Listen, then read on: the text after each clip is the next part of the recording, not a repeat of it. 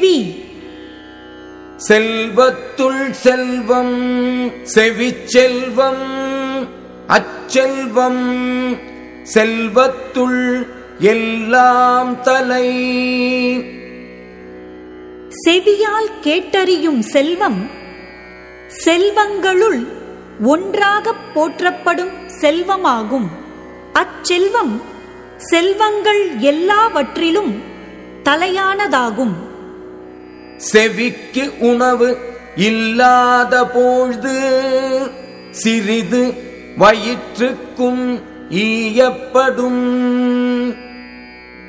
செவிக்கு கேள்வியாகிய உணவு இல்லாதபோது அதற்கு துணையாக உடலை ஓம்புமாறு வயிற்றுக்கும் சிறிது உணவு தரப்படும்.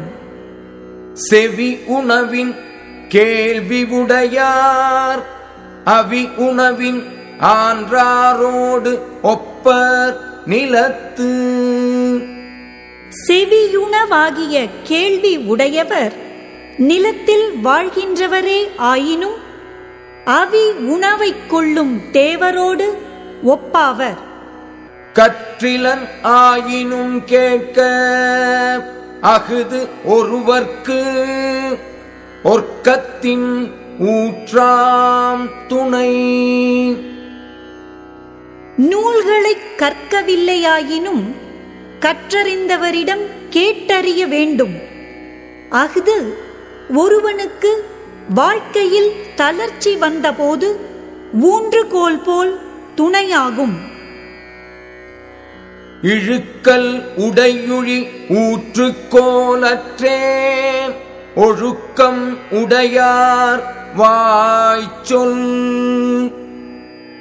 ஒழுக்கமுடைய சான்றோரின் வாய்ச்சொற்கள் வழுக்கல் உடைய சேற்று நிலத்தில் ஊன்றுகோல் போல் வாழ்க்கையில் உதவும். எனைத்தானும் நல்லவை கேட்க அனைத்தானும் ஆன்ற பெருமை தரும். எவ்வளவு சிறிதே ஆயினும் நல்லவற்றைக் கேட்டறிய வேண்டும். கேட்ட அந்த அளவிற்கு அவை நிறைந்த பெருமையைத் தரும். பிழைத்து உணர்ந்தும் பேதைமை சொல்லார். இழைத்து உணர்ந்து ஈண்டிய கேள்வியவர். நுட்பமாக உணர்ந்து நிறைந்த கேள்வி அறிவை உடையவர் ஒரு கால் பொருள்களைத் தவறாக உணர்ந்திருந்தாலும் பேதைமையானவற்றைச் சொல்லார். கேட்பினும் கேளாத்தகையவே கேள்வியால் தோற்கப்படாத செவி.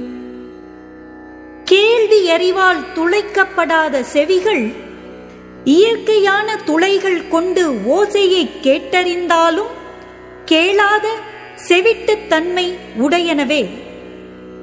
நுணங்கிய கேள்வியர் அல்லார் வணங்கிய வாயினர் ஆதல் அரிது. நுட்பமான பொருள்களைக் கேட்டறிந்தவர் அல்லாத மற்றவர் வணக்கமான சொற்களைப் பேசும் வாயினை உடையவராக முடியாது.